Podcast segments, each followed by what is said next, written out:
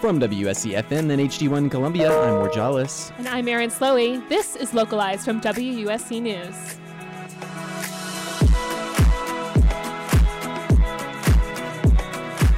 The U.S. woke up in awe this morning after news broke that President Trump and the First Lady had tested positive for COVID 19. Within the last hour, we've learned that the president has been hospitalized. This comes only a month before the presidential election and casts doubt on what happens next in the electoral process. Coming up, we're going to talk about what that all means. Also, the start of October has the university making final preparations for homecoming. In the past, it's been a campus wide celebration, complete with nightly events from students and alumni. But how do they plan to pull it off in a pandemic? One of the people behind the scenes will join us later to talk about how homecoming will look different this year. All that and more coming up on Localize.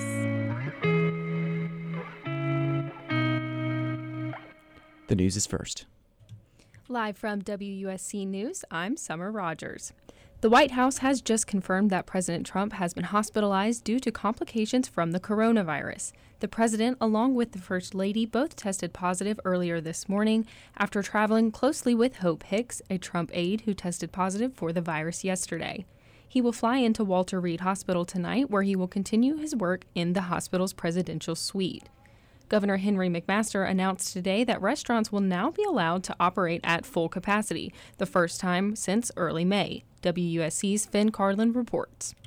South Carolina Governor Henry McMaster announced today that he's lifting capacity restrictions on restaurants, as reported by the state. To slow the spread of the coronavirus, restaurants have been limited to 50% capacity over the course of the past few months, including that last call for alcohol sales be no later than 11 p.m. As surrounding states such as Florida and Georgia have lifted their capacity restrictions, McMaster now plans to follow suit while still keeping his last call order in place, stating that limiting sales for alcohol consumption has been very effective. Although McMaster will be allowing 100% indoor capacity in restaurants, the statewide mandate requiring masks while not seated at a table will still be in effect. But the governor says he is leaving this to the discretion of local governments. Finn Carlin, WUSC News, Columbia. COVID 19 cases are continuing to decrease on, here on campus. According to the university COVID dashboard, only 39 active cases are remaining, and the alert remains at new normal. U of SC President Bob Caslen spoke in the first ever State of the University address earlier this week. He gave his speech virtually on Wednesday and discussed pressing issues. Most notably was the tuition freeze for the 2021 2022 school year, aimed to ease any financial worry going into the next school year. Of course, President Caslen stressed the importance of health of students in light of the decreasing COVID numbers. An NFL game has been postponed after several players tested positive for coronavirus. WUSC's Trey Martin has more. This upcoming Sunday's NFL game between the Pittsburgh Steelers and Tennessee Titans has been postponed until late October following a coronavirus outbreak in the Titans locker room. Throughout the week, Tennessee has reported that seven players and six staff members tested positive after facing the Minnesota Vikings last weekend. Vikings did not report any positive tests of their own. This is the first COVID 19 outbreak the NFL has seen since resuming operations in July. The Vikings are still scheduled to take on the Houston Texans this Sunday. I'm Trey Martin with WUSC News. The Dow Jones Industrial Average dropped 134 points today. The Nasdaq fell 251 points and the S&P 500 dropped 32 points. It's currently 72 degrees outside and partly cloudy. The low tonight will be 50 degrees. Tomorrow will be partly cloudy as well, with a high of 73 and a low of 54. I'm Summer Rogers, and you're listening to WUSC News. It's 604. Hi, I'm Belle from the classic fairy tale, The Beauty and the Beast. In case you've forgotten, I'm the beauty character. from first-hand experience, I can tell you, people aren't always what they seem. I was kidnapped by a beast who turned out to be a handsome prince. Score! Anyways, what I'm saying is, looks can be deceiving. Since October is Domestic Violence Awareness Month, I want to clear up some stereotypes associated with the typical male predator. When it comes to interpersonal violence within college communities, surprisingly, the typical college perpetrator is outwardly charming and has many friends. His friends may be aware of his actions and know his behavior is wrong, but choose not to get involved. Student Health Services Sexual Assault and Violence Intervention and Prevention Department at USC wants friends and bystanders to stand up to this person and do what is right. Just because he seems like a Prince Charming doesn't mean he isn't a beast. Help someone have a fairy tale by visiting www.sa.sc.edu forward slash SHS forward slash SAVIP to stand up, Carolina.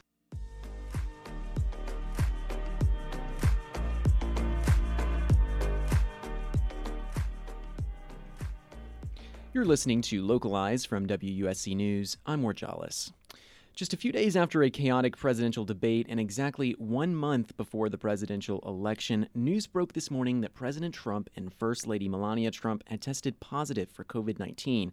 Both are now in isolation, and since news broke, contact tracers have been working furious, furiously to test everyone in contact with the president over the past few days.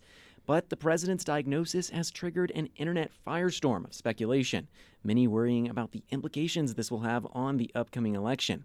Here with me now to break it all down is Christine Bartriff. She is a WSC political analyst and news editor for the Daily Gamecock. Christine, how are you? I'm doing great. How are you? Great. Also joining us today is WSC political correspondent and SGTV associate producer Finn Carlin. Finn, thanks so much for joining us. Thanks for having me, Ward. So, Finn, I'm going to start with you first. We just got the news within the last hour that President Donald Trump has been hospitalized because of complications due to the coronavirus, and this raises all sorts of questions about what happens if President Trump becomes incapacitated before the election. Uh, Finn, what do we know? Yeah, so in terms of the election, nothing is certain. Because some voters have already sent in their mail in ballots to begin the election process, there's no telling what would happen should the president pass away within the coming weeks. We know that Vice President Pence, should that happen, would assume office because of the 20th Amendment of the Constitution, and he would be an acting president if and until President Trump recovers if the president were to pass, all we know is that there would be electoral battles on all levels of the U.S. court system to try and decide who would fill that seat next January. Uh, okay, thank you. Uh, and how did Trump get the virus in the first place, Finn? I mean, how did we get here? Yeah, so yesterday, uh, one of his closest White House advisors, Hope Hicks, was reported yesterday to have tested positive for the virus. And since then, Trump tweeted last night that Hicks was positive and that he and First Lady Melania Trump had gotten tested and starting their quarantine process now. Trump was also on a Fox News interview with Sean Hannity last night. CNN reported that Trump told Hannity that Hicks wore a lot of masks but still tested positive. In that same interview, Trump praised Hicks on the fine job that she was doing and said that he was around her a lot of the time, and so that's why he got tested with Melania soon after receiving those results. Okay, so clearly things have changed a good bit since then. Christine, I'm going to move to you now. Obviously, the whole situation throws a wrench into any predictability we had going into the upcoming election. We're just one month away from Election Day, so what does this do to Trump's reelection campaign? Yeah, well, I would say there certainly hasn't been much predictability this election season, but yeah, definitely. But um, yeah, so Trump won't be able to attend campaign events while he's quarantining, which will obviously affect the campaign and could affect um, his base's support. And for Trump's critics, the irony of this entire situation isn't lost on them, especially after Trump chided Biden at the debate for wearing a mask too frequently. Um, and this whole thing just opens Trump up for even more criticism about his coronavirus response plan. Yeah, yeah. We, we, we're, we're just about to move on to the mask thing, too. So, actually, Finn, I want to move back to you. Just a few days ago on Tuesday, Trump faced off with Joe Biden, as Christine just said, at a very chaotic debate. Mm-hmm. At one point, um, he did poke fun at Joe Biden for uh, wearing masks. Take a listen. I don't have. I don't wear masks like him. Every time you see him, he's got a mask. He could be speaking 200 feet away from it. He shows up with the biggest mask I've ever seen. yeah. So, Finn, a lot of people have consistently called Trump out for not taking the pandemic seriously. Do you think that President Trump is going to shift perspectives after all this? You know, maybe like UK Prime Minister Boris Johnson, who also dealt with the virus. Yeah, so a lot of the president's rallies have been seen having thousands of people gathered pretty closely together without masks. And like I said, uh, the president himself has been seen in public rarely wearing a mask. And he said at the debate that he wears his mask when he thinks he needs it, but uh, it seems as though that could change in perspective with. Uh, dependent on his experience with uh, coronavirus. We saw earlier this year, as you said, that Boris Johnson, the Prime Minister of UK, had to be put on a ventilator because his COVID symptoms were so extreme.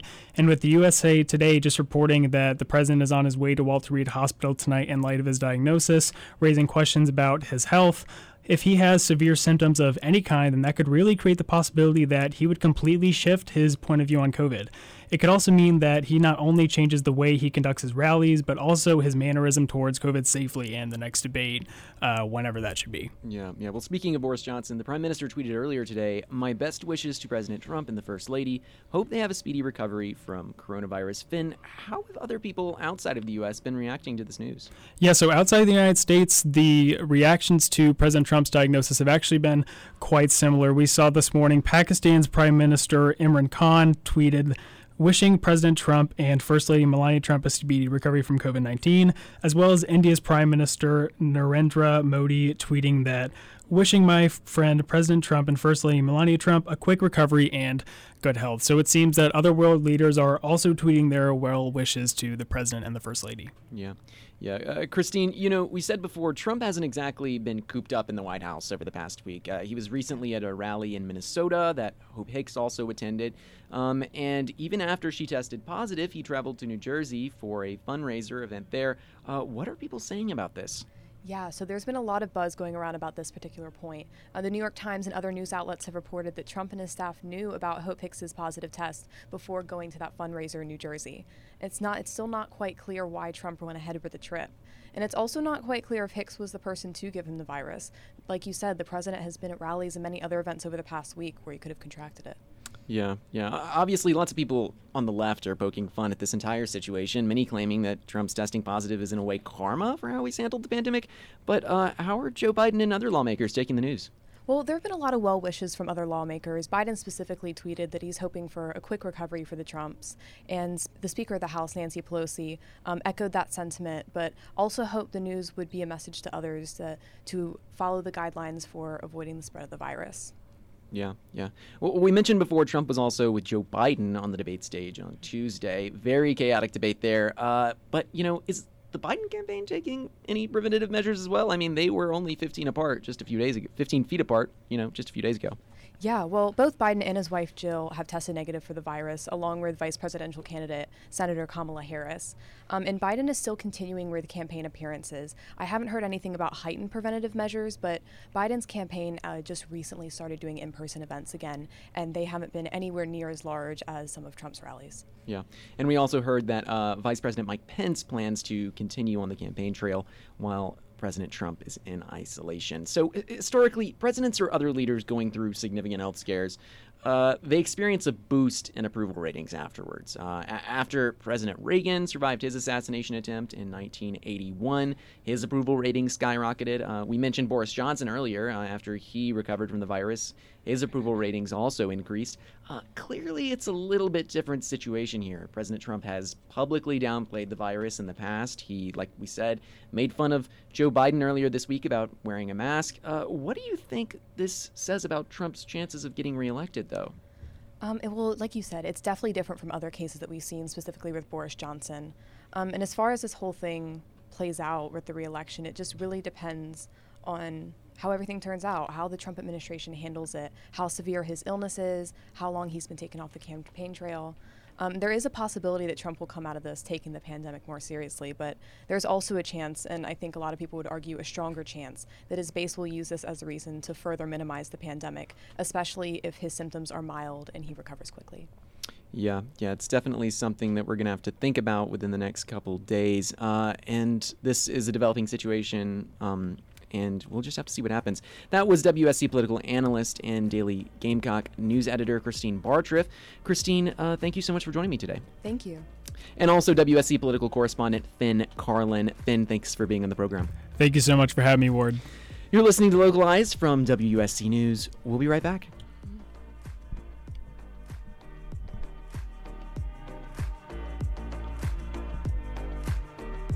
Hi, I'm Belle from the classic fairy tale, The Beauty and the Beast. In case you've forgotten, I'm the beauty character. from first-hand experience, I can tell you, people aren't always what they seem.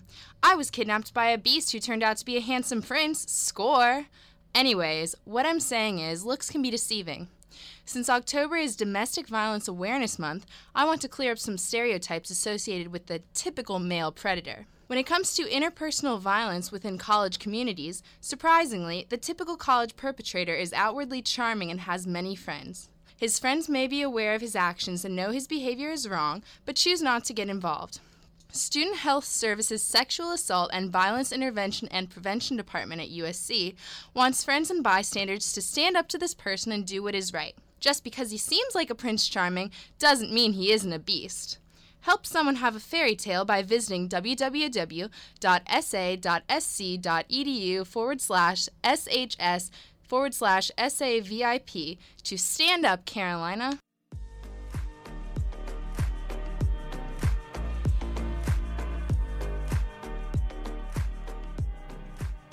You're listening to Localized from WSC News. I'm Erin Slowey.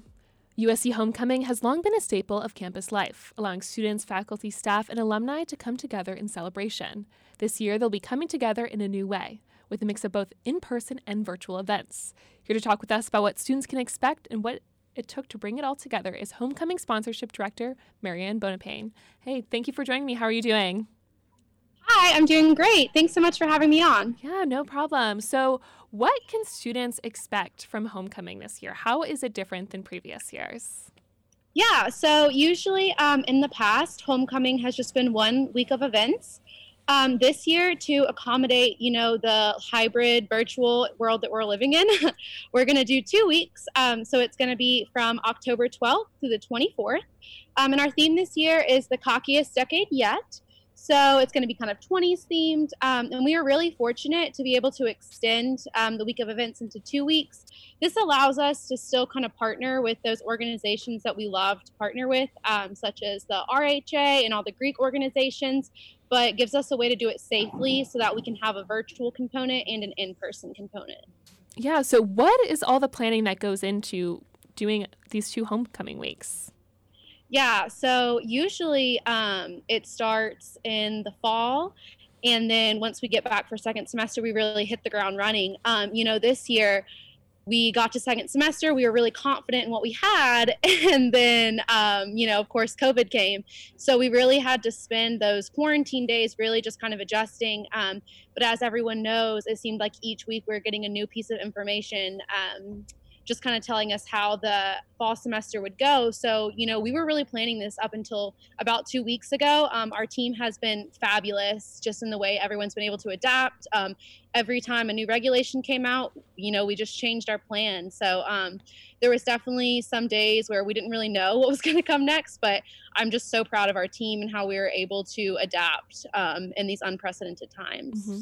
So, you're the homecoming sponsorship director. What role do you play in putting together homecoming? Right. So in the past, um, you know, we usually like to give out gift cards to the winner of events, um, t-shirts from like local businesses and that kind of thing. But this year, since everything's kind of different and we're doing a lot of virtual stuff, um, I've just been reaching out to local businesses and asking them to display a little, um, it's like a little decal and it'll say, um, our business is cocky. It's a little sticker of cocky. Um, that way, you know, there's just some community support. Um, people have been really great in understanding that, you know, this the year doesn't look the same for us and it doesn't look the same for their business either. So we didn't really feel comfortable asking for, you know, free gift cards or any kind of swag or anything like that. So we just really wanted their support. And there will be a couple businesses, um, we'll be releasing those kind of into next week that are supporting us financially. But again, we didn't want to make that a priority since things have been so hectic for everyone. Yeah. So what are some events that you feel like students should look out for during this homecoming week? Like, what are you most excited for? Yeah, so I think we're most excited for the kickoff, which is going to be on Monday the 12th. We're going to have a band on Green Street, um, you know, really promoting social distancing and still wearing masks, but it's just kind of going to be a celebration that we still are able to um, celebrate homecoming. So that'll be Monday on Green Street. Um, and that'll also be the day we pass out some rally towels. And then that night, we'll release like a DIY tie dye video which will show everyone how they can decorate their rally flags um, and that kind of thing. And then, other than that, we're still going to be doing those popular um, events such as Spurs and Struts and the Stroll Off. Um, so, those will just stream virtually so that everyone can still feel like they're a part of the experience. Um, and then, throughout the whole two weeks, we'll be having we're partnering with Carolina Productions um, and Thursday After Dark to be doing like some virtual trivia nights and karaoke. So, really, just the whole two weeks is going to be full of events, um, either in person or virtually. And we'll have those promoted on our Instagram, which is at U of SC underscore homecoming. Um, and those will be out coming in the following days so people can kind of mark their calendars and get excited. Yeah, that's great. So I know you're talking a lot about virtual events. How can people watch these virtual events? So we'll um, put the link to join into RSVP on Garnet Gate, as well as like some links to get there on our homecoming pages, like our social media. Um, but they'll really just be like Zoom. Um, so similar to what everyone's been doing, I'm sure for classes and other organizations, it'll just be um, our team on there um, and some Carolina Productions people following people um, to show them how to do like the trivia. We have really fun trivia hosts that are hilarious. They're like comedians. So um, it'll be really accessible for everyone. And that way we can actually allow for more people than we would be able to in person. Mm-hmm. So, talk me through a little bit about how you guys came up with the theme this year with the Roaring Twenties. Yeah, so we actually um, we're really big into collaborative um, kind of planning. We want everyone to have a say. So we sat down as a group, and everyone came up with a little PowerPoint of their theme ideas. And there was actually several that kind of um, went along with this like 20s roaring 20s theme. So that's why we decided that one just because we felt like a lot of people were excited about that. I mean it's something that you know everyone was kind of already joking about. They were like oh you know back to the roaring 20s you know we're in 2020 so um that's kind of how we arrived at that decision. And we think it's just a lot of fun because you know this is a new decade it's a new era so we were excited to kind of play on that. Yeah that's great. So for students students can go to homecoming and go to these events, but what about the students who want to get involved with homecoming eventually, either this year or next year? How can they do that? Yeah, so we'll be having some info sessions um, in the coming weeks about how to apply. Um, and it's a simple process. They'll just apply around the November time. They'll do interviews then. Um, I'm not sure if the interviews will be in person or virtually. I think that's a decision we'll be making soon. And then um, they'll go from there. And if they are put on the team, then that'll start really in December. It's a quick turnover time. Yeah, so kind of going back to when you found out that we were going online in the spring, what was your initial reaction? You guys had done so much planning for homecoming. What was your initial reaction to that? And how have you guys really adapted to it? Um, I mean, I think it's safe to say we're all a little disappointed just because we had put like a lot of effort into this, but we have a phenomenal team. Our leadership, you know, they didn't want us to be discouraged a lot of schools we found we did some research and wanted to kind of collaborate with other schools and see what their plan was. A lot of schools just kind of threw in the towel and they're like oh well you know we're not going to do any campus programming or anything like that. Homecoming week will be canceled. But that's not really the stance we wanted to take. You know this has been a really hard time for everyone all of the student body and we still wanted to make it special especially for like first year students um, who you know they didn't really know what homecoming week was so we just decided, let's just get to work. Let's plan as best we can and just kind of roll with the punches. Um, I'm, again, I know I've said this, but I'm so proud of how our team has adapted. Um, it's really brought us close together. It seems like every day we're in communication. So it's been it's been great, honestly. Yeah, that's great. So my final question that I have is, what can students do to get the most out of their homecoming experience this year? That's a great question. Um, you know, I think it's really just going to be how much you want to get involved. Um, you can still, you know, safely in your dorm if you're going to be streaming these things in your apartment, you know, get your friends together in a safe way. Um, just really make it the experience you want it to be. Um, you know, don't don't not participate just because it looks different because at the end of the day we do this for the student body we want everyone to celebrate being a gamecock because we're so proud of our school and our community and how we've come together and you know, a lot of schools didn't even get to go back in person, and we've done it safely. So just really celebrate and reflect on why you chose to be a Carolina Gamecock, and you know, get your friends together, have safe virtual parties. Um, you know, make the most of it. And like I said, we'll be promoting these on Instagram, so you can kind of follow along there and um, plan those things with your friends. Yeah, perfect. Well, thank you so much, Marianne, for joining me. That was Marianne Bonapane, and that's it for this week's episode of Localize. Make sure to join us every Friday at 6 p.m. for a local take on this week's biggest stories. Localize is production by WSC News and is produced by Mary Bryant Charles and Ward Jollis. The outreach coordinator for Localize is Rita Naidu, and the music for the show is called Freedom by Atch. If you want to listen to other news shows and WSC News podcasts, you can find those at garnetmediagroup.org. Brady Fitzgerald has the sports up next, and in Columbia, I'm Ward Jollis. And I'm Erin Slowey. This is Localized from WUSC News. See you next week.